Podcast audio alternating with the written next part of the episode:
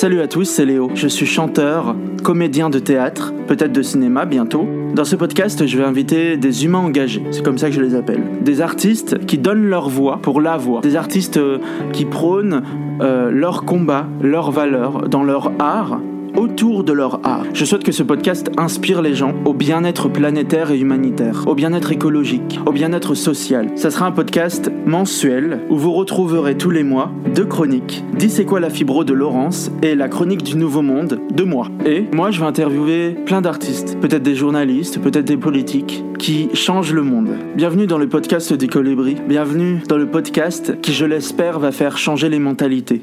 Bienvenue dans cette nouvelle ère et bonne écoute. Comédienne, chef de projet, metteuse en scène, féministe et humaniste engagée, mais aussi étudiante, elle fait partie de la troupe Théâtre étudiant de Paris 8, TEP 8, qui lance un appel à projet pour, le, pour la fête de théâtre universitaire à l'Université Paris 8 de Saint-Denis. Nous recevons ce mois-ci une amie, une camarade de classe, euh, Mélanie Schmidt, pour parler théâtre, mais musique aussi. Bienvenue à toi Mélanie et bienvenue à tous dans le podcast du Colibri. Salut Salut Est-ce que tu peux te présenter? Euh, Tu déjà pas donc fait euh, Non, moi je m'appelle du coup Mélanie, donc euh, je vais sur mes 25 ans. Euh, que dire de plus? Donc oui, je suis étudiante en troisième année d'études théâtrales à l'université Paris 8, là où du coup nous nous sommes rencontrés toi et moi. Du coup, c'est cool parce que tu as dit tout ce qui, tout ce que voilà, tout ce qui me me concerne, c'est-à-dire euh, étudiante, metteur en scène, euh, pas toujours, mais souvent. euh, porteur de projet, ça c'est ça c'est vrai. Être artiste dans le monde actuel, ça veut dire quoi pour toi? C'est marrant parce que j'ai écouté le podcast l'ancien, enfin l'ancien le dernier hier. du coup, j'aurais peut-être pas dû. Oui, c'est ça, j'aurais peut-être pas dû parce que ça va peut-être m'influencer dans ce que je veux dire. Donc la question, c'est qu'est-ce que c'est pour moi être artiste aujourd'hui? Alors déjà, pour commencer, moi je me voyais pas en tant qu'artiste depuis. Euh, enfin, ça fait même pas un an que je me sens euh, que je dis que je suis artiste. Euh, ça fait depuis peut-être début d'année 2020 que j'ai commencé à me dire mais oui je suis une artiste. Enfin c'est super en fait de se le dire. Qu'est-ce que c'est aujourd'hui d'être artiste bah, Surtout en ces temps compliqués? Pour moi artiste c'est croire en ses valeurs. c'est aussi mettre ses valeurs en avant dans, euh, dans des projets. Euh, c'est par exemple qui euh, je sais pas, quand on fait une mise en scène, bah, toute mise en scène est différente parce que le, metteur en scène, bah, il est différent, ce qui est logique. Euh, dans une chanson, c'est pareil, je vais pas interpréter une chanson pareil que, que toi, du coup, Léo. Je vais avoir ma personnalité dedans, je vais avoir, et pour moi, l'artiste, c'est avant tout avoir sa propre personnalité et mettre sa personnalité dans le projet. Crois-tu qu'être artiste, c'est être. Bah, du coup, oui, tu le crois qu'être artiste, c'est sa personne, ses combats, ou alors il faut s'en cacher? Non, il faut pas s'en cacher parce que sinon on n'est que nous. Et si l'artiste n'est pas lui, bah, son œuvre, il n'est pas, il est pas indemne. Il y a quelque chose de faussé, en fait. Et moi, j'ai pas, enfin, en tout cas, en tant qu'artiste, j'ai pas envie de fausser, en fait, euh, ce que je fais. Ce que je fais, j'ai vraiment envie de le faire et j'ai envie de le faire avec moi, Mélanie.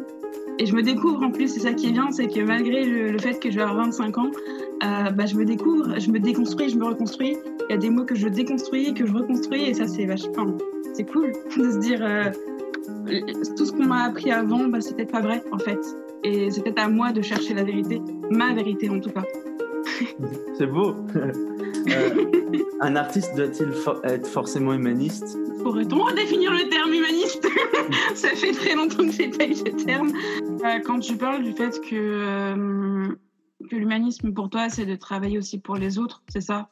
Et que ce mm. soit pas juste que pour toi, bah, c'est sûr qu'être artiste, c'est euh, avant tout travailler pour soi. Mais en fait, moi, si je fais euh, une mise en scène ou que je suis comédienne, euh, alors oui, je travaille pour moi, je suis comédienne pour moi parce que j'ai envie d'éprouver ce que je ressens sur scène. S'il n'y a pas de public, il n'y a pas de spectacle. Aujourd'hui, on le sait.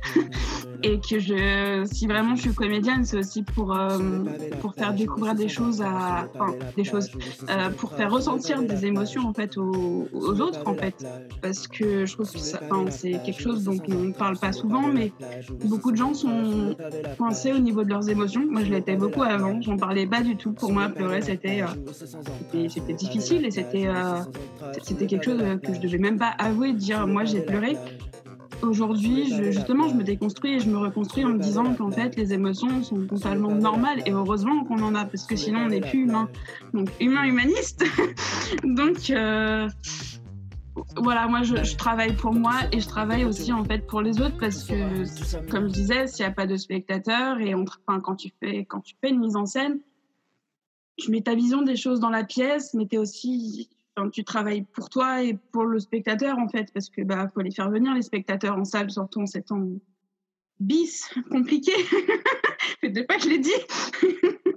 Bonsoir. Good evening. Buonasera. Salam alaikum. Masahal khir. Arbi Kayara. Je vous rassure, il n'y en a que 14. Dobre. Wieczór. Ce soir, ce soir de lundi, ce 27 janvier, ce soir de 2020, c'est le 25e soir. Ça ressemble au titre d'un film. Depuis 25 ans, l'Académie des Lumières n'a pas simplement récompenser le cinéma français. Non. Depuis 25 ans, l'Académie des Lumières l'a aimé. Cette cérémonie, c'est celle d'un autre regard sur notre cinéma. Et ce regard, c'est celui de tous, partout, ailleurs, lointain, proche, aux quatre coins du monde. Un monde représenté par un jury de journalistes anglais, canadiens, chinois, iraniens, japonais, allemands, italiens et de tant d'autres nationalités qui finissent par n'en composer plus qu'une seule, celle de la cinéphilie, celle de cinéma, celle de l'amour des mots, des images, du cadre, du son, et de tout cela ensemble. Ce soir, nous ne faisons pas que récompenser le cinéma français. Non. Ce soir, nous l'aimons. Nous lui disons que nous l'aimons. Alors accordons-nous ce soir de le dire en français, de le penser dans toutes les autres langues et principalement dans la langue la plus universelle qui soit. Cette langue si souvent d'avant-garde, cette langue qui nous alerte, qui nous enchante, qui nous bouleverse, celle que nous parlons tous ici, la langue du cinéma. On vient d'écouter le discours d'ouverture d'Isabelle Huppert pour la cérémonie des Lumières 2020. Quel est ton premier souvenir théâtral? C'était en CM2, donc euh, j'avais une dizaine d'années, euh, et puis euh, j'étais dans une classe où on avait un an pour faire un spectacle. Euh, du coup, un spectacle de théâtre cette fois-ci, parce que chaque année ça changeait. Il y avait euh, une année sur deux, c'était sur du, du, cirque, et l'autre année c'était sur du théâtre euh, entre guillemets pur et dur, mais c'était pas une pièce classique, donc c'était une pièce qui parlait des responsabilités qu'on avait sur l'écologie justement. Enfin justement, parce que je sais que tu es très écolo et du coup on avait fait une pièce sur l'écologie, le fait de quand on se lave les mains, quand on utilise trop d'eau, bah, dans des pays il n'y a pas d'eau. Enfin voilà, c'était la thématique et euh, c'est vrai que j'avais une bonne mémoire en fait. j'ai toujours eu une bonne mémoire et je touche ma tête parce que enfin, du, bois et ma tête comme ça au moins je suis sauvée. Mais euh, j'ai toujours une bonne mémoire et c'est comme ça que j'ai appris. Enfin c'est même les poésies. C'était hyper enfin, hyper simple pour m'apprendre par exemple un de mes rôles en, en CM2 puisque j'ai repris un rôle d'une personne qui n'avait pas appris son texte et j'avais pas compris que j'avais le temps d'apprendre j'ai appris en, une soirée j'ai appris tout le rôle en fait. Donc le lendemain, euh, ma maîtresse était, euh, enfin, m'a clairement dit, mais euh, tu sais tout? Bah oui, je sais, je, sais tout. Oui, je sais juste mais ce que j'ai à faire. Enfin, pas à faire, mais ce que j'ai à dire, oui. Bah oui, mais je t'avais pas dit pour aujourd'hui, mais bah, au moins c'est fait. Du coup, voilà, c'était une première expérience, je pense, enrichissante, qui m'a permis au moins de, de voir que j'étais capable d'apprendre, enfin surtout à l'école, on apprend que pour apprendre. Bah là, c'était pas que pour apprendre, c'était aussi pour, euh, bah, faire plaisir à ses parents, euh, pour faire euh, ce plaisir à, nous-mêmes aussi. Monter sur scène, c'est dire qu'on est capable. Enfin voilà, il y avait plein de valeurs aussi qui étaient vachement importantes hmm. à développer déjà à cet âge-là. Peux-tu nous parler de la fête de théâtre universitaire qui va se passer à l'Université Paris 8 à Saint-Denis, normalement si tout se passe bien euh, en quoi ça consiste et pourquoi euh, ce festival existe? Alors, la fête du théâtre universitaire, elle existe depuis maintenant six ans. en tout cas, c'est la sixième année. Mmh. elle a été initiée du coup par Théâtre de Paris 8 pardon, je répète, théâtre étudiant de Paris 8. je vais pas un peu trop vite. Euh, donc, euh, cette idée, elle est née en fait parce que euh, bon, l'association est née grâce à Kelly Mesino et à Natacha Morley, donc deux étudiantes qui étaient en L1 théâtre. et elles se sont aperçues que malheureusement, quand on était en L1 théâtre, c'est qu'on n'avait pas de on avait des cours pratiques, enfin elles avaient des cours pratiques, mais euh, il n'y avait pas de possibilité de restitution de travail. C'est-à-dire que tous les gens qui avaient eu des euh, cours pratiques pourraient en fait euh, se, dire voilà, on voit aujourd'hui et on fait toutes, nos, toutes nos restitutions du cours quoi. Ce qui, est, ce qui est important aussi, parce que c'est vrai que quand on parle de restitution, ça veut dire qu'on n'a pas travaillé juste pour un cours et juste pour une note.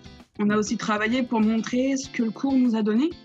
Euh, et puis le faire voir aussi à un public, en fait, à un autre public que les personnes qui sont, euh, qui sont avec nous. Il y avait un autre terme hein, pour ce festival à, l'époque, je crois que c'était la fête du département théâtre, quelque chose comme ça. Mais pour les termes, je suis pas sûre à 100%. Au fur et à mesure des années, en fait, c'est devenu euh, la FTU, donc fête du théâtre universitaire. Donc là, par exemple, il y a un appel projet pour juin prochain.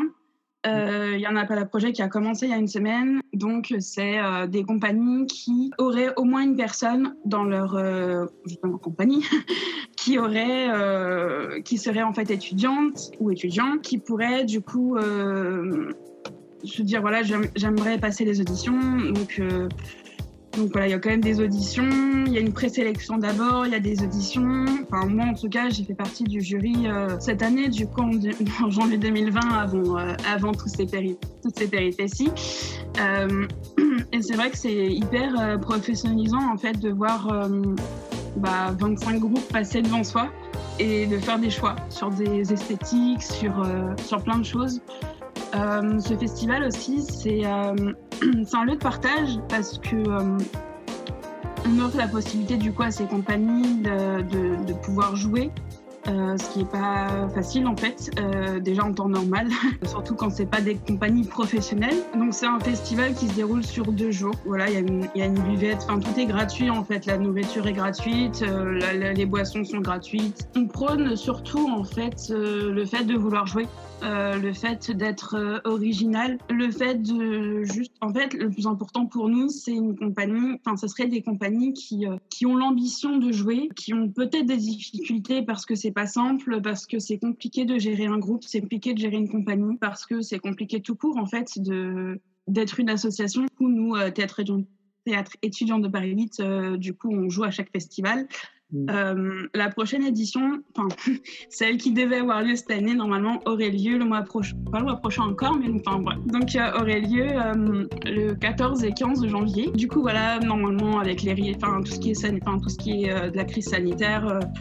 Pour l'instant, on nous a pas dit que c'était pas faisable, donc voilà, il y aura, enfin voilà, les jauges sont réduites de spectateurs, mais si on peut faire une fête du théâtre universitaire à Paris 8 deux mois après un confinement euh, de la fac, justement, ça peut être euh, vraiment bien, même si les jauges sont réduites, c'est tant que le public est là et on a envie de trouver du public et on a envie que ça se passe parce que c'est hyper important.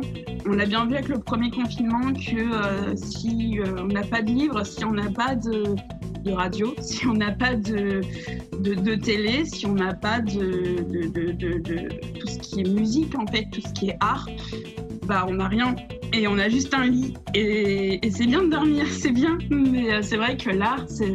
Enfin, j'ai vu beaucoup d'artistes qui, euh, notamment Calogero, qui a fait une, euh, une, chanson pendant le confinement qui disait qu'on faisait comme si. On fait comme si ça n'existait pas, on fait comme si on n'existait pas. Et je trouvais ça hyper beau, en fait, de se dire. on fait comme si on n'existait pas. En fait, pendant trois mois, on n'était pas là, entre guillemets. Et j'ai eu ce sentiment de ne pas exister pendant trois mois. En tant que Mélanie, en tant qu'artiste. Et heureusement, j'avais des amis qui étaient là, qui. Voilà, enfin, on se faisait des apéros sur Zoom. Enfin, c'est. Euh, et aujourd'hui, j'aime pas faire des apéros sur Zoom parce que ça me rappelle des, bons, mais c'était compliqué aussi de pas se voir. Enfin, on, prône beaucoup. Enfin, on prône. On, on dit beaucoup que les jeunes, ils aiment faire la fête, ils aiment faire ceci, ils aiment faire cela. Euh, enfin, moi, j'ai lu beaucoup d'articles et beaucoup de commentaires euh, que j'ai pas appréciés parce que bah, je suis encore jeune, moins de 25 ans, et que euh, je fais pas la fête tous les soirs, que je suis en plein confinement aujourd'hui. Je vais faire un pléonasme, mais au jour d'aujourd'hui, je suis en plein confinement. Euh, ma tante ne savait même pas que j'étais en plein confinement, c'est-à-dire que bah oui, en fait, ma seule sortie de la semaine, c'était justement comme on est euh, théâtre étudiant de Paris 8, on est une euh, troupe, donc on a le droit de se réunir au moins pour des, pour des... Normalement, on aurait le droit pour des répétitions, on est 40, donc on ne le fait pas. Euh, on a fait quelque chose sur Zoom, mais on s'est euh, donné rendez-vous. On était à 5 dans un, appartement, donc euh, on était réglo. Et on essaye en fait de l'aide parce que c'est totalement normal et on comprend. Et, mais on a aussi besoin de se réunir pour que l'association vive, sinon elle serait morte. Mais c'est vrai qu'il y a eu beaucoup de stigmatisation sur le fait que les jeunes font la fête et tout. Et il faut arrêter de faire des généralités parce que dans ce cas-là, on va pas s'en sortir. C'est comme, enfin, je lis beaucoup aussi d'articles, de commentaires qui disent, c'est des grands-parents qui disent qu'ils n'ont jamais arrêté d'embrasser leurs petits-enfants et je vais pas te faire non plus de politique, mais euh, ça me contrarie de voir ça, enfin, de, de, lire des commentaires de 50 grands-parents environ qui embrasseraient toujours leurs petits-enfants. Ça, ça, m'énerve de voir dans la rue. Et les enfants, ils ont besoin de cet amour. Et moi aussi, j'ai besoin de cet amour, j'ai besoin de l'affection. On a tous besoin d'affection. Si on n'a pas... Si on n'est pas... Euh, si on n'a pas d'affection, moi j'ai pas l'impression d'exister en fait. Si je reçois pas un câlin de quelqu'un et juste un câlin, je demande pas qu'on m'embrasse euh, sur les pieds, je sur la joue, sur la bouche, sur les yeux. Enfin, juste un, c'est vrai, un, corps à corps, enfin, genre juste un corps à corps avec les têtes, un, un d'un côté, un de l'autre, il n'y a pas de moyen de se contaminer normalement. Bon, le risque zéro, hein, je sais, mais non, mais c'est, enfin, je trouve ça ultra important. Enfin, moi, je suis hypersensible en plus, donc j'ai besoin de ce contact, euh, de ce contact humain, en fait, parce que sinon, je suis pas, je suis pas, je suis pas là, je suis pas en vie, je, je me sens pas exister. Et pourquoi vivre si on ne sent pas exister? Euh, Quel est le futur projet théâtral, à part, euh, le, à part la fête euh, du théâtre universitaire de TEP8 TEP8, c'est Théâtre étudiant Paris 8. Futur projet, c'est. Bon, déjà, c'est. Bon, à part la FTU, du coup, il y a aussi la FTU 2021 qui devrait arriver au mois de juin. Du bois, encore une fois. on espère que ça va se faire et qu'on va pouvoir faire la fête du théâtre. Les projets, c'est pour pour l'instant, c'est vrai que c'est un peu, c'est pas arrêté parce qu'on est toujours là, mais c'est vrai que les projets, c'est compliqué d'en avoir parce que euh, bah, tout est fermé au niveau théâtre. Toutes les choses qu'on pourrait faire euh, ne peuvent pas se faire parce que, par exemple, on est censé avoir des, ateliers mensuels de juin, enfin du mois de, janvier, pardon, au mois de juin, un peu avant juin. C'est pas possible de les faire pour l'instant. C'est pas possible. Enfin, c'est possible de les peut-être s'en parler, de, de, de, se dire on pourrait, on pourrait, mais euh, on ne peut pas s'avancer, on ne peut pas savoir si, euh, on ne sera pas déconfiné le 1er décembre et reconfiné après les fêtes de fin d'année, nous les étudiants surtout. Euh, parce que je sens que ça va être le cas. Euh, voilà, je vais passer ma dernière année universitaire chez moi. c'est comme ça. je suis un peu, voilà, je, me sens un peu sacrifiée comme population, comme génération, on va dire, entre moi, enfin ma génération de jeunes justement, et la population euh, bah, des personnes âgées, où on est un peu sacrifié par rapport à tout ce qui est économique, du coup, parce que je rapporte rien à l'État, malheureusement. Mmh. Euh, je suis boursière, donc justement, je, je prends des caisses de l'État. Mais euh, d'ailleurs, Macron, j'attends toujours, ma... j'attends toujours mes 150 euros qui devraient arriver là dans pas longtemps. Euh... J'avais dit pas de politique. Les projets sont, sont, un peu compliqués en ces temps, en fait, parce que justement, en plus, on est un groupe, on n'est pas juste cinq, quoi. On est, euh, cinq, est six dans l'organisation de, Théâtre étudiant de Paris 8. Mais euh, on a 40 personnes à gérer, donc en fait, on ne peut pas se réunir déjà. Donc on ne peut rien euh, réellement faire. Là, on a fait, on a fait une soirée création sur Zoom et c'était vraiment, enfin, moi, je trouvais ça vraiment bien parce que bah, j'aime plus trop parler de fait qu'il y ait des nouveaux qui sont venus, mais c'est vrai qu'il y a des nouveaux. Donc les nouveaux, ils étaient là et c'était vachement bien qu'ils soient là. Moi, je sais pas, moi, je suis arrivée l'année dernière euh, dans cette association et je me suis euh, dit, est-ce que dans ces conditions-là, tu serais restée? Et je ne suis pas sûre en fait, et je ne sais pas. Et, et peut-être que je serais pas restée parce que c'est compliqué. On les a vus trois fois pour l'instant. Euh, pour de vrai, on, essaye de maintenir un lien et c'est pas simple en fait de maintenir un lien euh, alors qu'il n'y avait pas eu grand chose en fait. Donc, euh, et là on y arrive en fait. Donc ça, enfin, je trouve ça vraiment beau. de se dire qu'on se met mutuellement confiance quand on devait, du coup, voilà, sur Zoom, on, fait de la création, c'est-à-dire qu'on on avait des thèmes, on devait performer sur ces thèmes, on, sur, ces thèmes, du coup, on avait deux minutes chacun de passage. Et euh, il y avait des belles choses qui, qui, ont été faites malgré euh, ce médium et malgré euh, le fait qu'on ne soit pas côte à côte. Et c'est vrai qu'il y avait beaucoup de choses qui tournaient autour du manque bah, de, des autres, en fait, du manque de contact. C'est triste et on espère bientôt se retrouver. On attend bien sûr qu'on puisse le faire au niveau de l'université, mais on espère réellement que ça, se, que ça va se débloquer et qu'on va pouvoir faire ce qu'on aimerait faire pour l'association. Alors, qu'est-ce que tu veux écouter comme musique qui te fait vivre euh, dans le podcast du Colibri? Euh, C'est une chanson que j'ai utilisée pour, euh, pour mon premier live de toute ma vie que j'ai fait à 24 ans. C'était il y a deux semaines environ. C'était, oh, je me rappelle, My Head, My Shoulders, Knee and Toes. Bon courage. attends, je te donne l'artiste, c'est quand même cool. Euh, Offenbach et Quarterhead. I feel it in my head, my shoulders, knees and toes, my bones, your music gets me through the highs and lows. My head, shoulders, knees and toes, my bones, you're keeping me from feeling all alone. I've been praying to a thousand different stars, to a thousand different arms, till I found you.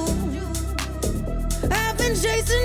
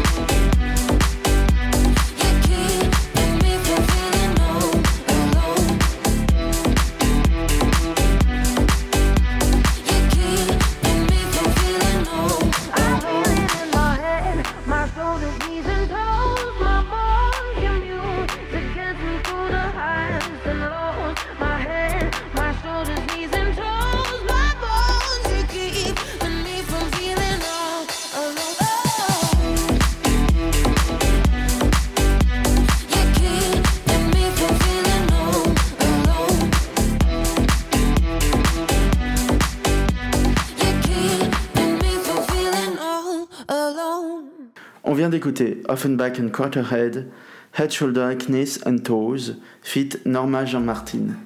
Pardon pour les anglophones. Les projets, vous en avez quand même euh, avec la troupe euh, étudiant euh, de Paris 8. il, y a, il y a quelques jours, vous avez publié sur votre page Facebook et, Instagram, il me semble, un projet qui s'appelle Liberté. Alors, c'était présenté comme une exposition. Est-ce que tu peux nous, nous parler de, de ce projet-là? Bah justement, comme je parlais de maintenir un lien, bah, ça fait écho en fait à ça, c'est-à-dire que nous, on s'est demandé qu'est-ce qu'on pourrait faire euh, sans les faire, euh, sans, qu'on se voit en fait, parce qu'on on n'a pas le droit entre guillemets. Non, on va retirer les guillemets, on n'a pas le droit de se voir.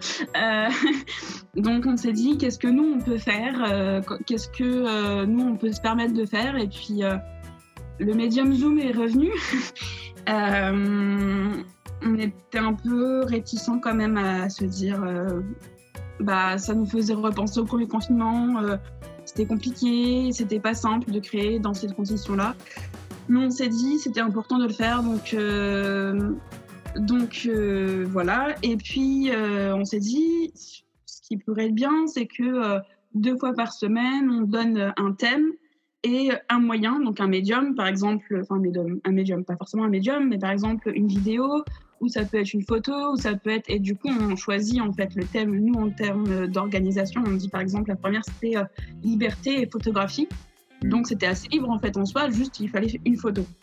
Bah, d'ailleurs, il, euh, il y a la photo des bougies avec euh, c'est la vidéo enfin c'est un, extrait c'est une image c'est une capture d'écran euh, de, de, la vidéo euh, avec laquelle tu as participé à mon clip de la révolution de la danse. Oui. Parce que pour moi cette photo elle est super belle je l'ai fait pendant pendant le confinement. Parce que c'était aussi une époque où le soleil se couchait et c'était beau. et, et puis les lumières, voilà, pour moi, ça, ça évoque beaucoup de, beaucoup de liberté, la flamme qui virevolte. Euh, le, quand je souffle dessus, ça s'éteint, mais pas forcément en fait, parce que ça dépend de comment je souffle. Euh, enfin, voilà, pour moi, les, enfin, les manèges, enfin, les manèges, quelque chose de très libre en fait. Et, et j'avais beaucoup eu aussi d'envie, par exemple, de faire des, des photos euh, de, de, ma fenêtre, mais c'est trop, tout le monde aurait pu faire ça. Enfin, tout le monde. Et moi, cette, cette, cette photo, personne ne l'a, à part moi. enfin, cette photo, capture d'écran. Euh, il y a que moi qui l'ai, à part toi, du coup, maintenant. Mais euh, non, c'est juste pour. Voilà, c'était juste pour maintenir euh, le lien. Là, par exemple, on est. je spoil un peu, mais on est sur le thème de. donc, on doit écrire trois lignes environ sur le thème ouverture. Donc, voilà, donc on, mettra ça aussi. Du coup, c'est vrai que c'est marrant que tu parles d'exposition parce que je le voyais pas ça comme ça. Et puis, bah, c'est super en fait de se dire que chacun le voit un peu euh, comme il veut. Et puis surtout se dire c'est une exposition. Je me dis ah j'ai participé à une exposition. Je suis, encore plus artiste que je que je ne l'ai dit. Ça c'est super. tu parles euh, du confinement beaucoup et c'est normal. Hein. Qu'est-ce qui t'a apporté artistiquement à toi toute seule? Le premier, il m'a apporté des choses artistiques. Enfin, au niveau d'artistique, euh, bah, du coup les médiums, les médiums m'ont changé pour les cours parce que j'avais pas cours. les profs n'ont pas du tout fait Du coup, on était un peu laissé pour euh, bah, tout seul, quoi. Et c'était un peu, euh, bah, débrouillez-vous, hein, euh, vous êtes grand. et puis de toute façon, il y avait eu la grève juste avant à la fac, donc il était, il était décidé qu'on ne devait pas avoir de contenu de cours. On avait des modalités pour rendre des devoirs, donc notamment des vidéos. Donc c'est vrai que moi, j'étais déjà dans le montage vidéo depuis, bah, j'ai commencé en L1 à faire des vidéos. Artistiquement, j'ai prouvé un peu ce que je savais faire en montage vidéo. Je suis pas une, je dirais pas que je suis novice en montage vidéo, mais je suis pas non plus une pro. Euh, j'essaye de faire. Euh, disons que moi, je ressens beaucoup de choses quand je monte une vidéo, quand je monte quelque chose. Je, ressens des choses. Et quand j'assimile des images et que je ressens les choses, je me dis c'est bien parce que moi, j'aime faire vivre des choses aux gens. J'aime voir euh, de la lueur dans leurs yeux quand ils regardent mes projets, même si je suis comme ça quand ils le regardent. Je suis très, très pétrifiée parce que bah, c'est pas le jugement qui me, qui me fait peur, c'est juste le fait de montrer mon projet, ce que j'ai travaillé pendant X temps. Euh, donc, euh, qu'est-ce que, quelques confinement m'a montré artistiquement enfin, Je pense qu'il a aussi changé ma manière de voir les choses, c'est-à-dire que je pouvais plus être sur scène, déjà. Euh, et que je devais tout faire euh, sur, euh, notamment sur Discord pour tes tweets, sur Zoom pour les apéros, sur les ouais, sur le montage vidéo où je devais faire aussi du coup des notes d'intention. Et ça je savais pas en faire, je savais même pas ce que c'était. Enfin, j'avais dit au prof est-ce que vous voulez une note d'intention? Et ils me disaient tous oui, sauf que je ne savais pas ce que c'était, c'était juste pour faire genre, je connaissais. Donc entre temps, voilà, heureusement que j'avais une amie, du coup Kelly, qui a pu m'expliquer ce que c'était pour elle puisqu'elle est metteur en scène, euh, bien plus que je ne le suis. Et c'était vachement. Enfin voilà, c'est. Ça m'a appris du coup à faire des, des, plus de montage vidéo, du coup d'être concentré sur, euh, sur du montage, autre chose que être sur scène. Donc c'est moins stressant du coup en soi, mais euh, je suis quelqu'un d'assez carré et d'assez d'assez droit quand je fais mes, quand je fais quelque chose. Et c'est un peu c'est un peu chiant et je sais que je suis chiante. c'est un fort caractère quand, quand c'est euh, pour les devoirs ou des... quand j'ai des idées qui ne sont pas forcément euh, enfin, prises ou quoi que ce soit. C'est vrai que je, me défends beaucoup sur euh, mes projets parce que c'est un peu mes petits bébés. on part à Conflans-en-Jarnisy rejoindre Laurence pour sa chronique Dit c'est quoi la fibro? Elle nous parle d'handicap, d'acceptation et de toutes les choses qui tournent autour de cela. Salut à tous, c'est Laurence pour notre petit moment dit c'est quoi la fibro Je suis passé un peu vite la dernière fois sur le fameux parcours du combattant dont tout le monde parle, car je voulais vous exposer euh, ma situation dans sa globalité. Ça fait un peu plus de dix ans que je souffre euh, quasi au quotidien de douleurs musculaires, articulaires, de fatigue et de migraines à répétition, d'insomnie. Peut-être que j'en oublie encore, mais c'est tout ce qui me vient pour tout de suite. Je ne me souviens plus trop dans quel ordre c'était, mais j'ai passé tour à tour tout un tas d'examens afin d'éliminer toutes les maladies que mes symptômes auraient pu confirmer. Des prises de sang, des radios, des scintigraphies, analyse d'urine, EMG, scanner, IRM, tout cela n'a rien montré de particulier. Jusqu'au jour où mon nouveau médecin traitant m'a redirigé vers le centre antidouleur de Metz. Je rentrerai un peu plus dans les détails dans le prochain épisode. A très vite et n'oubliez pas si vous avez des questions, n'hésitez pas. Bis à tous.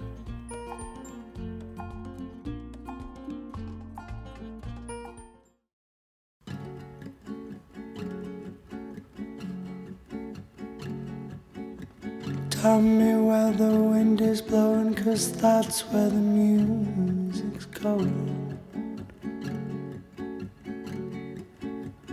You are my big dark blue, and I wanna swim all around you. You are the sweetest melody I never saw.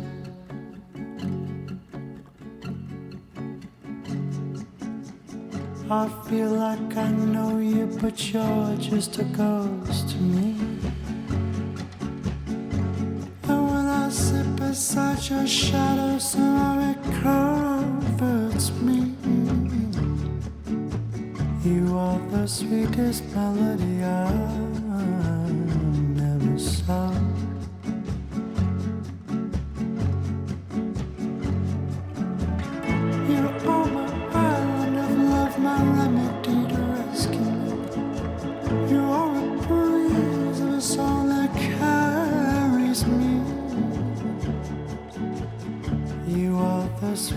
melody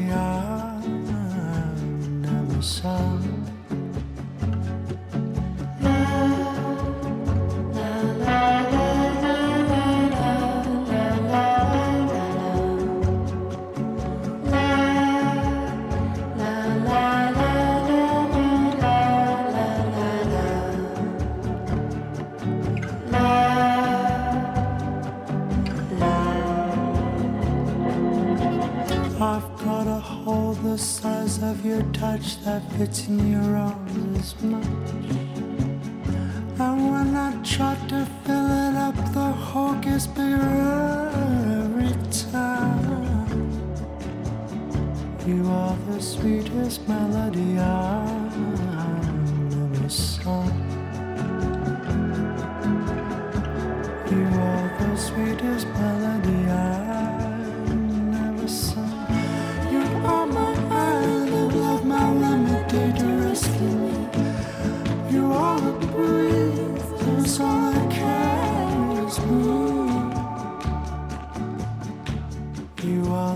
sweetest melody I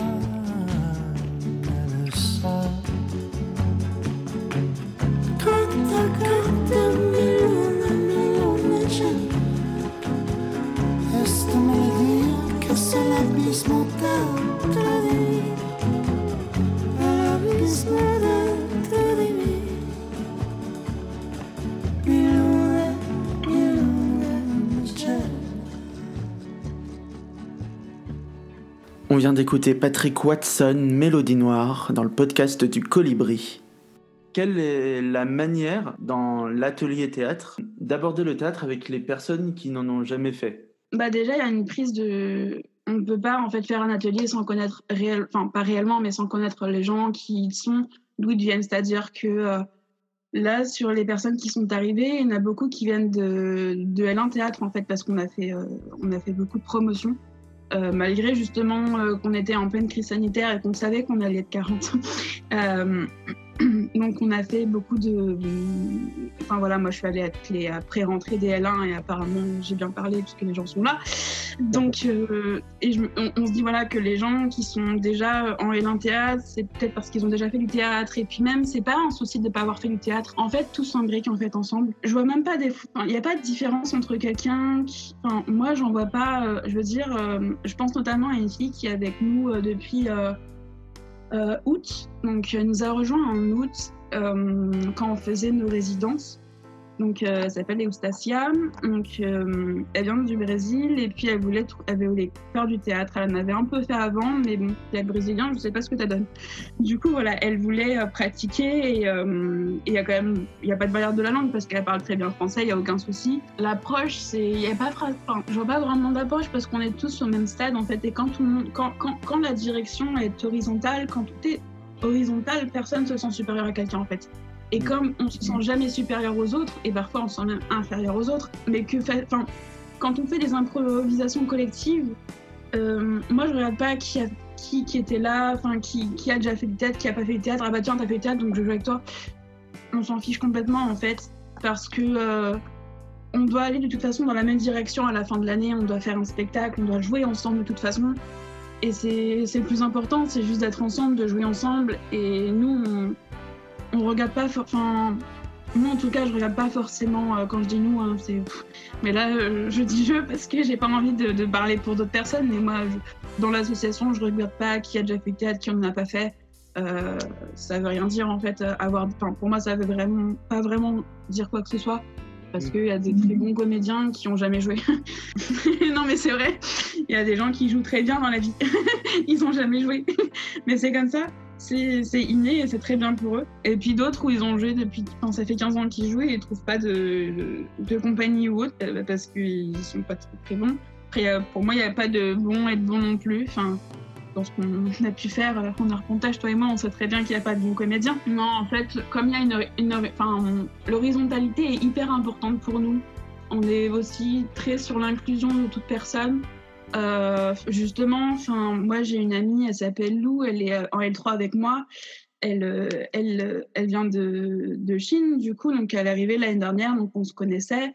Et elle voulait déjà venir l'année dernière, mais euh, le problème c'est que euh, elle comprend très bien le français, mais elle a du mal en fait à s'exprimer en français. Et l'année dernière, j'avais déjà dit qu'elle pouvait venir, quoi. Donc euh, elle l'a pas fait, et c'était son choix, il y avait aucun souci. Et puis cette année, c'est vrai qu'on a mangé ensemble et un jour et puis euh, je discutais de tes tweets et puis je lui ai dit sincèrement ça pourrait t'aider toi et puis nous euh, on regarde pas euh, la nationalité de la personne on regarde pas justement si on peut t'apporter en fait justement le fait de parler plus bah ça peut être bien pour toi c'est bien pour toi c'est bien pour nous parce que nous on est vraiment ouvert à, toute personnalité enfin on n'est fermé à rien en fait il, enfin, je vais pas dire qu'il y a de tout, mais en fait, la porte est tellement ouverte qu'il y a, enfin, façon de parler, mais que, que voilà. Et je pense que les gens se sentent bien, et enfin, en tout cas, ça se voit que les gens se sentent bien, et c'est, enfin, c'est bien parce que ça regroupe euh, toute classe sociale, ça regroupe euh, toute, euh, enfin, ça regroupe beaucoup de gens en fait qui devraient pas euh, forcément, enfin, qui se connaîtraient pas s'il y avait pas des tweets. Moi notamment, euh, si je pas rentrer dans tes tweets, euh, je me rappelle, il y a euh, en L1, je voyais, donc on avait Kelly, donc la présidente, qui était à l'époque, c'était des ans à l'époque, elle était tutrice et je me, je me rappelle que je la voyais de loin des fois et je me disais mais jamais je pourrais être amie avec avec, avec elle parce qu'elle a une aura hyper forte, qu'elle est tout le temps joviale. Moi, là, j'étais euh, dans mon coin, je parlais pratiquement à personne. Euh, j'étais euh, j'étais un peu coincée dans moi-même en fait et, j'aimerais en fait moi pouvoir avoir cette lumière et, être toujours souriante enfin pas toujours mais en tout cas quand, quand, on voit que je souris c'est que je souris c'est que je suis heureuse et que enfin bref Tout ça pour dire qu'on est, euh, on regarde pas euh, qui a déjà fait, qui a pas déjà fait. C'est vrai que c'est important. La, première fois qu'on se voit, c'est vrai que la, généralement les gens le disent, qu'ils ont déjà fait ou pas fait. Mais après, on regarde pas, on va pas dire ah mais ça tu sais pas faire ce que t'as jamais fait. Même moi, j'en ai fait, euh, je suis peut-être à 5 ans, on va dire. Il y a plein de choses que je n'ai pas fait. Il y a plein de choses que je fais encore mal. Il y a plein de choses que je fais bien, mais je, ne suis pas encore un, une artiste complète. Euh, je sais pas encore danser. je sais pas encore chanter. euh, D'ailleurs, il y a mon type qui arrive. Bon, non, non, mais voilà, c'est. Euh, on regarde pas en fait. Euh, enfin, on regarde. C'est important, mais euh, on prend pas. c'est pas. On met pas une réelle attention là-dessus en fait. On se retrouve dans la chronique du Nouveau Monde. On va parler aujourd'hui de la Convention citoyenne sur le climat. Qu'est-ce que c'est? En quoi ça consiste, qui l'a créé, c'est Cyril Dion. Tout de suite après ça.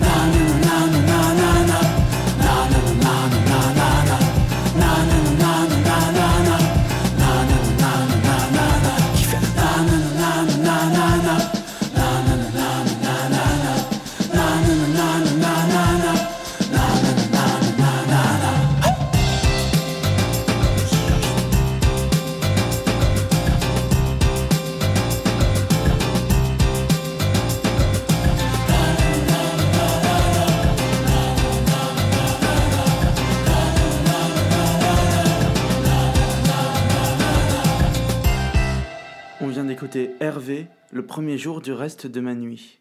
Aujourd'hui, on parle de la Convention citoyenne pour le climat. Qu'est-ce que c'est? Déjà, euh, c'est pensé par Cyril Dion. C'est lui qui porte euh, en premier ce projet, créé en octobre 2019, un peu avant. Euh, alors, qu'est-ce que c'est? En fait, au début, la Convention citoyenne pour le climat, elle a cherché des citoyens pour représenter cette convention. Donc elle a cherché 150 citoyens qui ont été votés. Euh, ils se sont réunis autour d'un même but, faire changer les choses au niveau écologique. Ils ont défini des mesures pour baisser d'au moins 40% les émissions de gaz à effet de serre d'ici 2030 par rapport à l'émission de gaz à effet de serre depuis 1990. La rénovation énergétique des bâtiments, à l'agriculture, aux mobilités, à la fiscalité écologique sont les clés de cette convention, mais beaucoup d'autres choses sont en jeu aussi. Par exemple, la Convention citoyenne pour le climat a décidé, euh, avec Emmanuel Macron, euh, de euh, changer tout, toutes les chaudières, de passer à l'électrique d'ici quelques années, d'ici deux ans je crois. Emmanuel Macron s'est donc engagé pour reconnaître cette convention. C'est d'ailleurs cet été, à l'été 2020, que euh, Emmanuel Macron a euh, entendu les 150 idées de la Convention citoyenne pour le climat et a donc voté les, des idées. Il y a eu euh, à peu près euh, la moitié des idées qui sont passées, plus de la moitié des idées qui sont passées. Les membres de cette convention ont débuté en octobre 2019 des sessions de travail sur la base d'auditions d'experts, d'experts qui ont des idées euh, très différentes entre eux. Euh, le collectif aide au travail car il y a en fait des groupes euh, d'idées, des groupes de paroles qui se sont construits.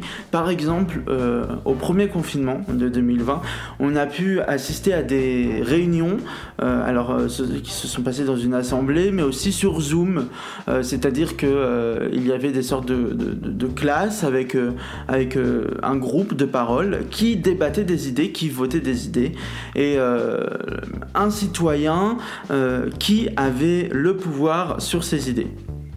Enfin, euh, la Convention citoyenne euh, pour le climat, elle va servir à quoi? Elle va servir à que dans quelques années, l'écologique prône dans notre société, l'écologique prône dans notre avancée moderne, c'est-à-dire qu'on va retrouver des, des, mobilités douces, par exemple imaginons en 2050 Paris avec euh, euh, qu'en transport au commun. Euh, imaginons, des choses comme ça, qu'on arrête de polluer, qu'on arrête, voilà. Et c'est petit à petit, en proposant ces, ces mesures et en proposant d'autres mesures à l'avenir, qu'on va retrouver cette écologie qu'on a tant perdue. Et l'affaire du siècle a aussi joué beaucoup. L'affaire du siècle dont on est prêt a aussi joué beaucoup sur euh, cette Convention citoyenne sur le climat, euh, qui a d'ailleurs euh, été bougée par, des, par, des, par des pétitions qui ont été signées par des citoyens sur les réseaux sociaux. Et enfin, aujourd'hui, la Convention citoyenne sur le climat n'a pas été écoutée énormément par le président de la République, car elle relance une pétition, et c'est important de la signer. On se retrouve en janvier, le 9 janvier, on parlera des journalistes qui se battent pour la liberté d'expression, dont Mediapart. À très vite.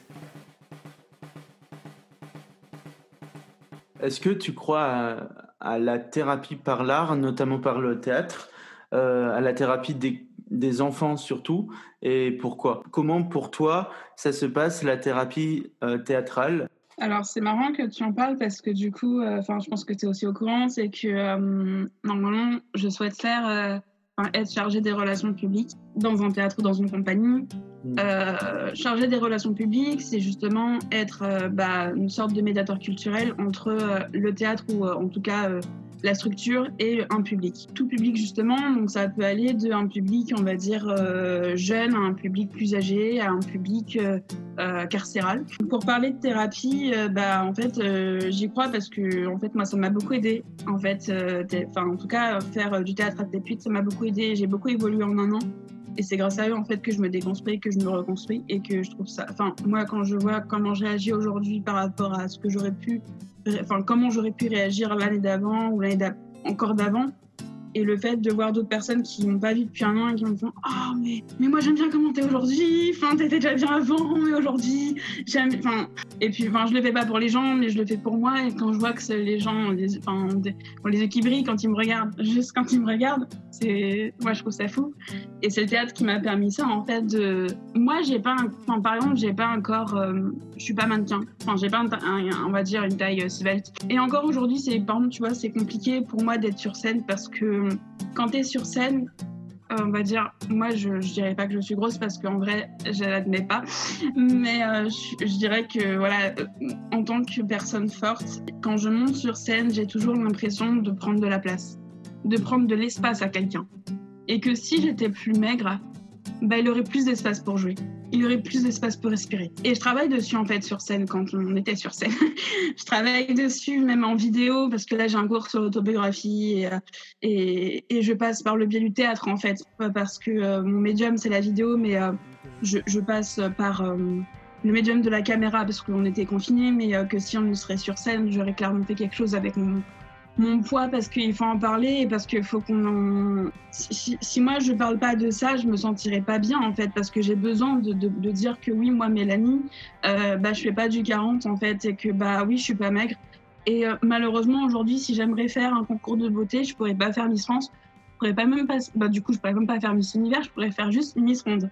Bah, déjà, déjà Miss, Miss France, euh, ça a déjà euh, des, des, caractéristiques qui, qui, qui, tuent, entre guillemets, euh, le, le, corps de la femme, parce que euh, vous devez être dans, vous devez loger dans du, vous, enfin, vous devez peser 25 kilos, on dirait, manger un petit poids par jour, enfin, c'est juste pas possible. Quoi. Et encore, hein, quand il te, quand il passe pas à côté, tu vois. et encore, ouais. Et encore. Ça, c'est gentil, tu vois.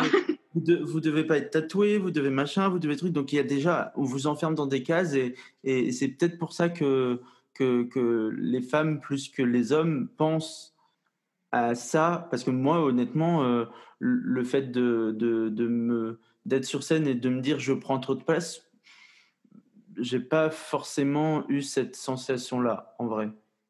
Pour toi? Ouais, pour moi. Ouais, t'as pas la...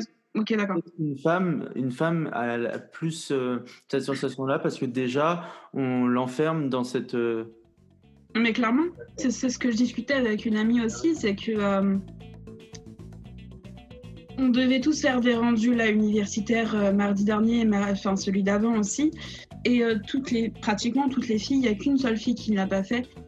Toutes les autres filles ont deux filles, on va dire, C'est-à-dire que 14 filles ont parlé de justement la condition féminine, donc le poids, l'apparence, donc il y a beaucoup de trucs sur le maquillage. Euh, et elle m'a fait remarquer ça et elle m'a dit, moi ça m'a juste énervé en fait de voir tout ça. Et ça c'est pas, pas juste de voir ça, mais c'est juste de voir que toutes les filles pratiquement ont, ont parlé de la condition féminine, alors que les garçons, il y avait un garçon, il a, il a travaillé sur un remise cube. Il a dit moi c'est ma passion, ça sert à rien. Pendant 4 minutes il me dit moi ça sert.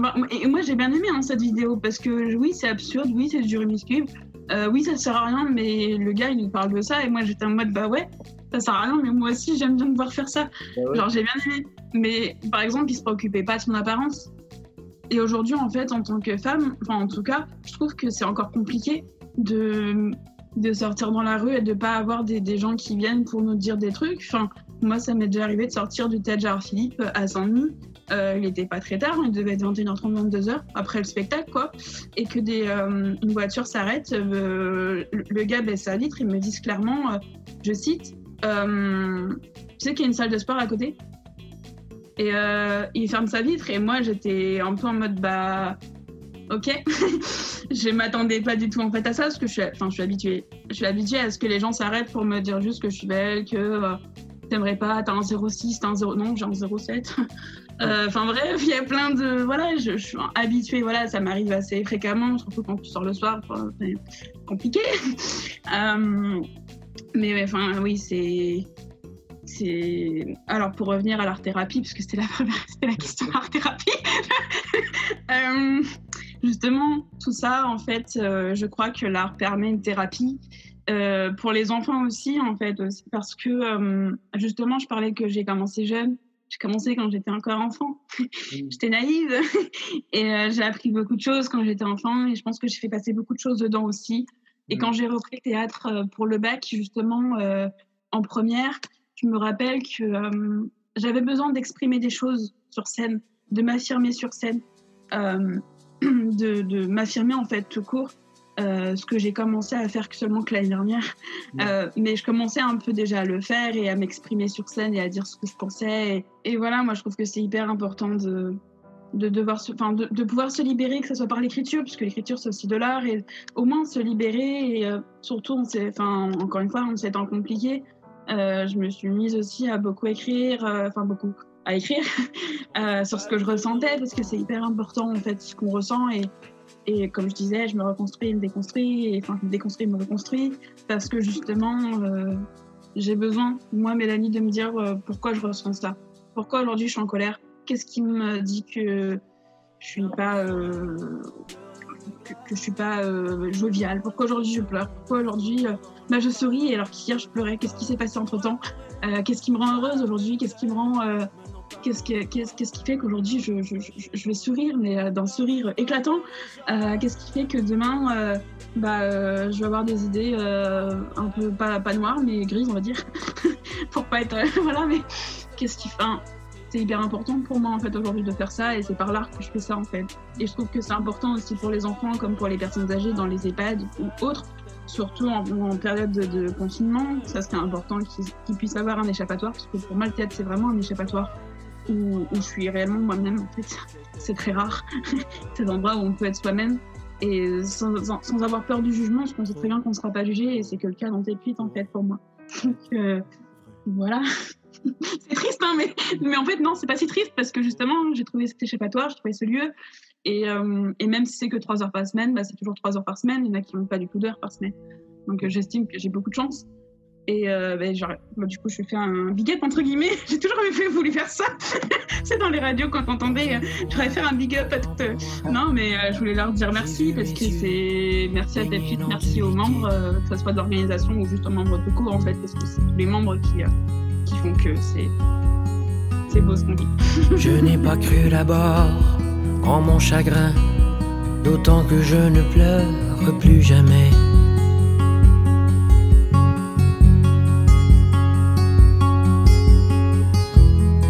Mais en fouillant juste un peu plus, j'ai trouvé des motifs bien assortis.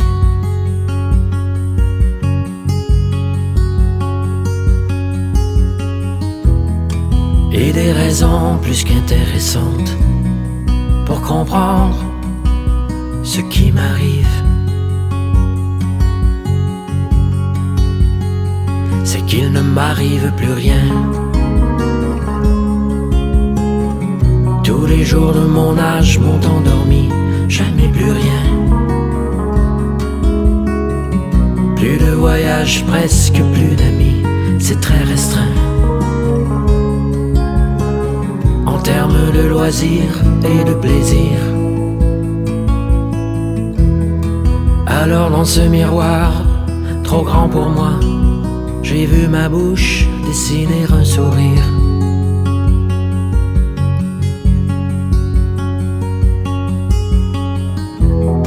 Je n'ai surtout pas cru en ma deuxième chance, d'autant que je ne gagne jamais à rien.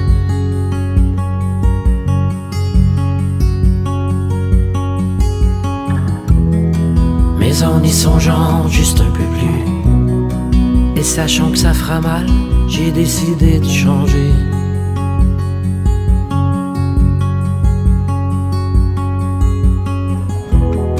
Que peut-il se produire de pire que rien?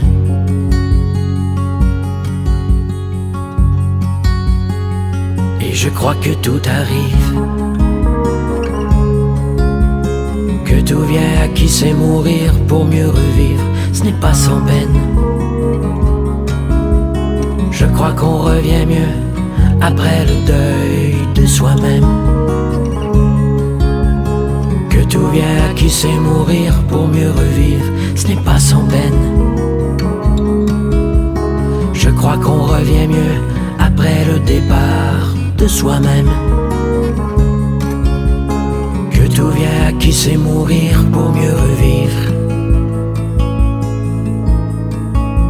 Pour mieux revivre. Pour mieux revivre. Pour mieux revivre.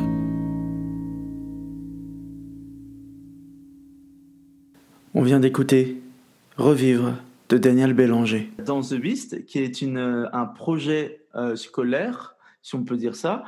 Euh, du coup, euh, toi, tu es, assise sur une musique de Clara Luciani, drôle d'époque. Alors, être une femme dans le milieu théâtral, est-ce difficile pour toi? Alors, pour moi, non, en fait. Parce que justement, j'ai trouvé le lieu où, où, je pouvais être moi-même et où je pouvais euh, faire ce que, que j'avais envie de faire, entre guillemets. Mais en fait, dans le monde du théâtre, oui, la, la, enfin, surtout, enfin, en fait, moi, ce qui, ce qui me choque le plus, c'est que, par exemple, si j'avais envie de faire une pièce, euh, de théâtre. Enfin, si j'avais envie d'être comédienne, je pourrais pas forcément. Enfin, je pourrais l'être, mais j'aurais moins de chances de l'être parce que je suis pas, je suis pas svelte. Et les personnes qui sont pas, euh, qui sont pas, euh, en tout cas qui sont grosses, on va dire, elles sont moins priorités. Enfin, elles ont pas la priorité entre guillemets parce qu'elles ont pas le corps. Enfin, elles ont pas le. Hum, elles sont pas à l'image de ce que le metteur en scène voudrait. Mm. Et malheureusement, en fait, bah, c'est comme pour les personnes. alors, je sais pas si ça va paraître. Non, non, non, non, non. Bah, les personnes euh, d'origine africaine, en fait, c'est aussi compliqué pour eux parce que c'est toutes les discriminations. En fait, euh, d'abord, j'ai un cours là-dessus la semaine prochaine. C'est dommage qu'on se voit pas la semaine prochaine, mais euh, en tout cas, moi, de mon côté, j'ai pas de. Je ressens pas ça en fait. Je sais que c'est compliqué, même pour être metteur en scène en fait, en tant que femme, c'est déjà compliqué. Par exemple, je sais qu'au TNS, ils en prennent très très peu. J'ai pu voir, je crois qu'ils en prennent pas. je crois que non, ils en prennent pas en fait. ils prennent que des hommes. Alors oui, ils prennent euh, par rapport au fait que du projet, euh, si c'est euh, bien, excellent. euh, voilà, moi j'ai euh, malheureusement, euh, c'est compliqué de se faire une place aujourd'hui. Moi, je sais que le métier que j'aimerais faire, du coup, chargé des relations publiques, il y a pratiquement que de ça. Je crois qu'il y a 80 ou 90% de femmes en relations publiques. Je, vais prendre un peu de place dans ces pourcentages, du coup. Ça va augmenter le pourcentage. Même en études théâtrales, il y a beaucoup plus de femmes que d'hommes, en fait. C'est, voilà, c'est. Moi, j'ai pas l'impression, en tout cas, que, que ça soit compliqué pour moi. Après, je sais que ça l'est pour beaucoup. Pour diverses raisons, justement, parce que t'es pas, t'as pas le corps qu'il faut, entre guillemets. Parce que, euh, parce que, bah, parce que t'es, t'es noir parce que tu as des origines que les gens voudraient pas que t'aies, parce que, euh, euh, je sais pas, t'es trop petit. enfin, il y a trop de. Il y a aussi une forme de conformité, et c'est vrai que ça. Enfin, j'ai vu par exemple euh, The Greatest Showman, où Mm. en fait, c'est un homme. Enfin, je pense que beaucoup de gens l'ont vu, et c'est un homme en fait qui a l'idée de prendre des personnes totalement différentes et que les gens rigolent de ça en fait. Et c'est un peu ce qu'on faisait avec. euh, enfin, à Paris, j'ai vu ça en anthropologie cette année, c'est que euh, à Paris, en fait, on prenait des personnes, euh, des personnes d'origine africaine et on les faisait venir sur Paris. On en faisait des bêtes de foire en fait, et puis les gens venaient et puis ils les observaient dans des sortes de cages, comme si c'était des animaux, Euh, parce que bah oui, c'était pas commun d'en voir en France. Euh, mais je pense que quand on a été les chercher, c'était pas non plus commun de voir des blancs. donc, euh, voilà, donc c'est, voilà, toutes les, il y a beaucoup de discriminalité, enfin, de discriminalité encore euh, dans le monde du théâtre et dans le monde du spectacle en général en fait. Et j'espère que ça, qu'un jour en fait, bah, ça changera, tout simplement. Qu'est-ce que ça veut dire pour toi être colibri? Dans ce monde d'aujourd'hui, ce que j'essaye de faire, c'est déjà d'être moi. Et c'est très compliqué d'être soi parce que, euh, bah, tout à l'heure, je le disais, c'est que moi, j'ai que trois heures où je peux être réellement moi-même, où je peux parler de tout ce que je veux, où je ne serai pas jugée, où, euh, et je peux pas être moi-même euh, à d'autres moments, malheureusement, en fait. Et j'essaye, en fait, de l'être de plus en plus parce que j'ai pas envie de fausser, j'ai pas envie d'être fausse et j'ai pas envie d'être hypocrite et j'ai pas envie de de pas être moi justement. Et moi ma part aujourd'hui, c'est que c'est vrai que hum, par exemple, je disais que ça faisait moins d'un an que je commençais à dire que j'étais euh, artiste. Ma part entre guillemets de Mélanie, c'est euh, c'est toutes ces vidéos que je fais, c'est toutes ces toutes ces choses pour lesquelles je, revendique en fait euh, beaucoup de choses en fait, que ça soit du féminisme, que ça soit du juste le fait d'être moi en fait, parce que j'ai besoin aussi de m'affirmer. J'ai besoin d'affirmer qui je suis, de dire que je suis totalement normale, complètement banale, comme dirait Edith Preto, mais complètement banale aussi. Euh, je trouve qu'on accorde beaucoup trop d'importance aux différences des autres et que ce qui nous, enfin, j'ai vu une image une fois, c'était que euh, le sang qui coule dans mes veines, il est rouge aussi bien que le tien et aussi bien que n'importe qui, même un animal, son sang est rouge. Et même quand, quand je vais mourir, ça va être un squelette et mon squelette, il sera, ben, il sera blanc, comme un squelette d'une personne de, de couleur, comme euh, un squelette d'un chat, finalement. On sait que ce sera un chat, parce qu'il n'aura pas la même taille, quoique avec les grands chats qu'ils font maintenant, euh, peut-être. Mais euh, ma part d'aujourd'hui, ce que j'apporte aujourd'hui, je pense, euh, je vais pas apporter quelque chose au monde pour l'instant, j'apporte euh, mes petites, euh, mes petites recherches, mes petites, euh, mes discussions que j'ai, euh, le fait de parler avec d'autres gens, de tout et n'importe quoi sur euh, justement tout ce qui est discrimination, tout ce qui est, c'est hyper important en fait de parler de tout ça et de de de pas laisser le monde en fait partir en vrille. Je, je je sais pas vraiment en fait si j'amène quelque chose, si je si je donne une part mais en fait, je, prône et j'ai envie et j'ai- besoin d'être moi. Hum, Voilà, la moi d'aujourd'hui qui te parle, Léo, c'est pas la moi de demain, c'est pas, c'était pas la moi d'hier. J'ai changé et on change tous les jours. Et, et ça aussi qui est beau, c'est qu'au fur et à mesure, on change et que, et que je me vois évoluer du haut de mes 24 ans. Je, je vois que comment j'ai grandi. Hum, Ça va. J'ai pris un mètre depuis que j'ai un an. Je sais pas si j'avais une part, mais tout ce que j'ai envie, moi, en fait, c'est c'est d'exister, de me sentir exister en fait, et de continuer d'exister, et de sentir qu'on existe toujours. Ça fait beaucoup. Déjà. On passe à la playlist engagée de l'invité. Une chanson écolo, une chanson politique, une chanson féministe, etc. etc. La chanson la plus politique que tu connaisses? Tous les cris des SOS de Balavoine.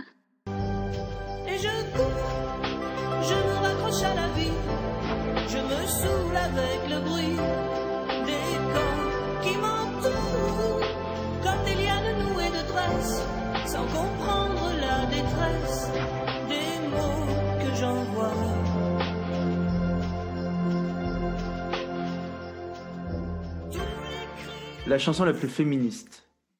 Euh, bah, du coup, Clara Luciani, droit d'époque. toi, tu marches même pas droit. T'as l'allure de ton père, les cheveux en arrière. T'as pas l'air, t'as pas l'air, t'as pas l'air d'une femme. D'une femme. Euh, la chanson la plus écolo que tu connaisses. J'ai trouvé hier, était trop bien. Green Team, les enfants du monde, que j'ai bien aimé.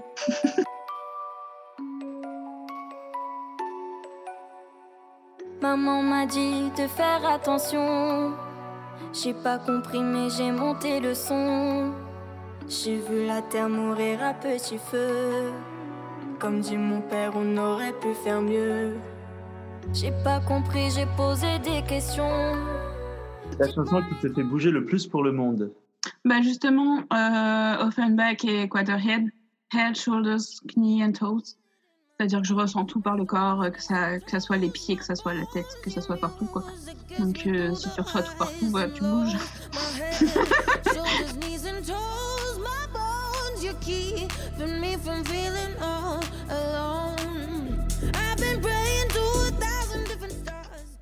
Et euh, la chanson qui t'inquiète le plus sur l'état de notre monde. Là, tu me poses une colle. Euh, c'est surtout les chansons de rap en fait qui me... Parfois, ça me fait un peu peur. Parce que des fois, ils sont durs dans leurs euh, paroles. Enfin, ça fait appel un peu à... au viol en fait. Mhm. Et qu'on et que certaines paroles en fait elles sont hyper dures à entendre parce que quand tu es victime de, de, ce, de ce genre de choses et que t'entends que quelqu'un banalise ce fait. Enfin j'ai pas d'exemple mais je sais que c'était enfin voilà c'est voilà pour moi je trouve ça un peu choquant certaines paroles. Même si c'est peut-être aussi pour faire réagir mais il y a d'autres moyens- enfin il y a d'autres mots pour faire réagir. Il y a d'autres euh, façons de faire. Donc euh, là euh, je suis je sèche comme on dit.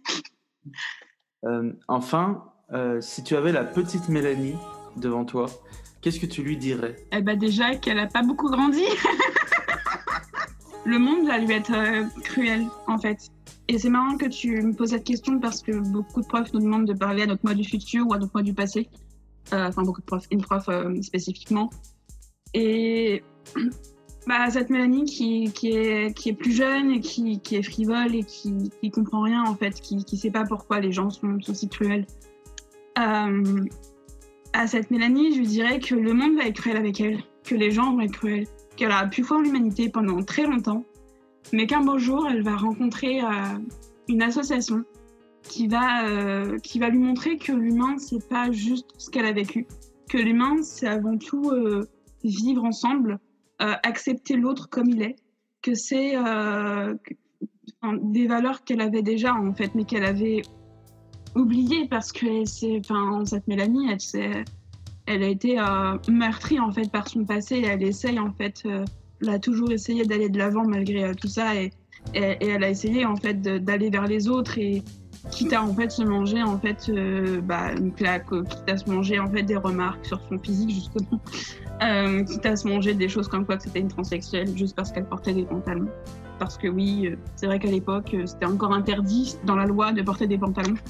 Et ça a changé il y a deux ans. Mais voilà, tu vois, c'est hallucinant. Moi, je trouve que c'est hallucinant, ces petites choses. Cette Mélanie, elle va, enfin voilà, elle va rencontrer des gens qui vont, qui vont lui dire, mais en fait, nous, on est là et, et on va t'épauler. Et lui dire qu'elle va croire en l'humanité. Parce qu'aujourd'hui, j'y crois.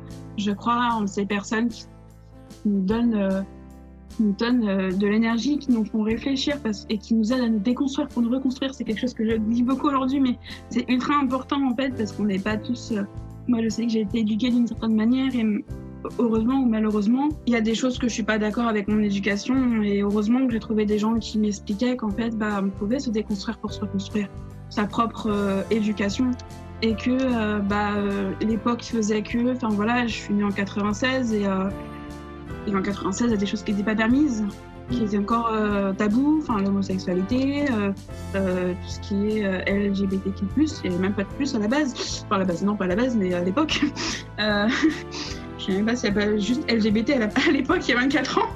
Donc, il y a beaucoup de choses qui ont évolué. C'est juste pour dire ça aussi, c'est que ça a évolué et, et heureusement que ça évolue et heureusement en fait qu'il y a des gens qui nous font évoluer et merci à eux parce que en fait sans eux je ne serais même pas si je serais toujours en troisième année de théâtre je sais même pas si je serais euh, euh, pas en fait juste au chômage parce que plus foi en l'humanité.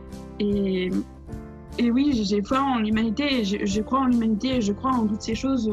Euh, j'ai beaucoup de passion pour l'humanité en fait. Pour moi l'humain c'est beau en fait parce qu'un humain c'est quelqu'un qui qui ressent des émotions et qui va pas forcément montrer, mais quand tu vois quelqu'un qui montre ses émotions et qui, qui- qu'il est vulnérable, moi je trouve ça hyper beau quand quelqu'un euh, est sur le point de pleurer et qui se dit merde, ok, je pleure. Moi je suis quelqu'un qui, de base, je pleure, euh, je, pleure assez facilement et quand je pleure, je m'excuse. Parce que je me dis merde, j'ai pleuré. Oh merde, oulala, c'est pas, c'est pas, enfin, c'est- grave, oulala, euh, on, on pleure pas devant des gens, on peut pleurer chez soi, mais pas devant des gens. Et on m'a clairement dit, mais en fait, euh, arrête, genre juste, t'as le droit de pleurer, c'est humain, et parce que tu ressens des choses, et c'est normal que tu ressentes des choses. Si tu ressens rien, bah c'est que t'es, on ne pas dire pas humain, mais c'est que en soi, bah il y a une partie d'humanité qui n'est plus en toi, et c'est dommage. Et oui, et cette Mélanie, j'espère que, bah je sais, ce qui est marrant parce que je sais où elle, où elle en est aujourd'hui mais elle, elle ne le sait pas. et euh, enfin, elle ne sait pas où j'en suis moi aujourd'hui. Et je me demande, elle, qu'est-ce qu'elle dirait pour moi dans son futur? Qu'est-ce qu'elle dirait? Est-ce qu'elle dirait que la vie est belle? Parce que, voilà, elle, elle saura pas, par exemple, qu'elle aura des parents qui vont divorcer. elle saura pas que. Euh, euh, enfin, plein de choses, en fait. Elle, elle comprendra pas. euh, Enfin, elle saura pas pour le, cor- le coronavirus. Enfin, la- ouais, le coronavirus. Elle saura pas pour toutes les maladies qui arrivent. euh, Pour, euh, je crois qu'à l'époque, il n'y avait pas encore de pavière. enfin, si, mais pas autant que ça. Euh, Enfin, bref, il y a plein de choses qu'elle ne, qu'elle ne sait pas et c'est normal. Et je lui laisse son insouciance parce que c'est important qu'elle garde son, insou- son- cette insouciance et qu'elle profite. Ah oui, une chose, qu'elle profite bien de ses parents. Parce qu'un jour, il est trop tard. voilà. Merci beaucoup pour ce mot de la fin, Mélanie. Merci beaucoup à tous les auditeurs du podcast du Colibri. Et euh, je te souhaite de très bonnes fêtes parce que nous sommes en décembre. Voilà, ça fait. Le Père Noël va arriver. J'espère qu'il va me porter beaucoup de cadeaux malgré Voilà. le Covid. Parce qu'on m'a dit qu'il était malade du Covid, le Père Noël. donc, j'espère qu'il va vite se rétablir. Par contre, j'ai pas de cheminée chez moi, Père Noël, toujours. Donc, ouvre la porte. T'as toutes les clés, on m'a dit. Donc, Merci beaucoup d'avoir, euh, de t'avoir prêté au jeu du podcast du Colibri. Merci infiniment. merci à toi. Merci beaucoup. Merci à toi. Merci à tous de nous avoir suivis dans le podcast du Colibri. Merci à Mélanie d'avoir été présente avec nous, euh, enregistrée pendant le confinement sur Zoom. Je vous laisse en chanson avec le titre d'Isia Sentier. À très vite et prenez soin de.